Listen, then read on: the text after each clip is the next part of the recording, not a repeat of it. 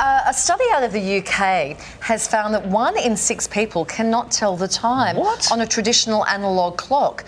Of the 2,000 people surveyed, 16% admitted they can't tell the time unless it's on a digital display. Wow. Now, many participants also saying they had to take a moment to process the big hand and the little hand to figure it all out. Kids today. Not surprisingly, younger people who have grown up with smartphones and smartwatches struggle the most.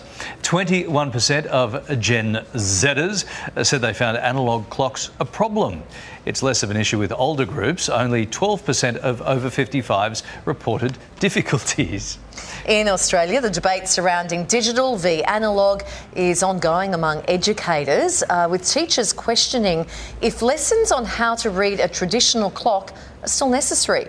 University of Sydney professors also say there is not enough evidence to suggest that it is a skill worth retaining, other than for traditional reasons.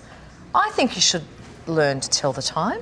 We've got in our kitchen we have a analog clock on And the do you, do you, do you use that?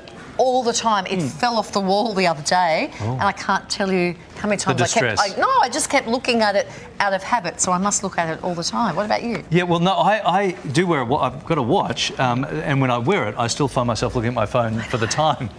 Just more someone will convenient yeah, habit, yeah, right? Yeah, yeah, yeah. It's very strange, us Gen Zers.